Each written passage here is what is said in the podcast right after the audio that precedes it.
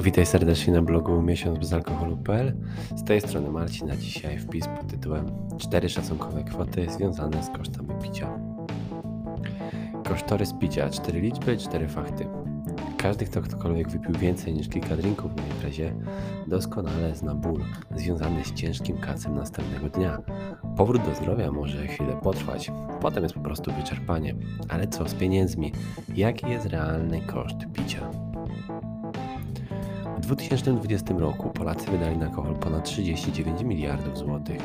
W tym według źródeł nie uwzględniono kosztów alkoholu podczas imprez masowych i zorganizowanych typu wesele. Na piwo wydaliśmy ponad 18 miliardów złotych. Jeśli pijesz piwo każdego dnia, czyli 7 piw w tygodniu, to wypijasz 28 piw w miesiącu, a to już ponad 100 na miesiąc i ponad 1200 na rok. Często te kwoty są o wiele, wiele większe. Płacimy ponad 31 miliardów podatku za koszty związane z nadużywaniem alkoholu.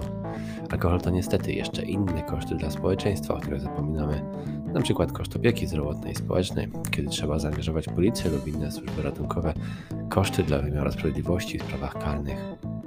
Koszty pośrednie obejmują takie rzeczy jak utrata pracy. Nie jesteśmy w stanie pracować na kacu lub po spożyciu alkoholu, czyli bezrobocie.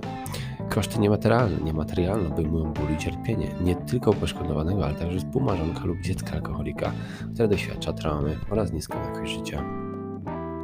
Co roku ponad 700 tysięcy osób nadużywających alkohol wymaga leczenia. Te koszty rzędu kilku milionów złotych. Wyobrażasz sobie taką liczbę, które właściwie mogą być zdrowe? Nie mają raka czy innej poważnej choroby. Po prostu piją, a problemy ze zdrowiem przychodzą same i wiążą się ściśle z nałogiem. Okej, okay, to ile zaoszczędzę, gdy nie piję? Policz, ile przeciętnie wypijasz tygodniowo. Pomnóż przez 4, następnie 12, tak żeby mieć cały rok. W moim przypadku ta liczba zwaliła mnie z nóg i wyszło na dobre kilka tysięcy rocznie. Ile tobie dzisiaj wyszło?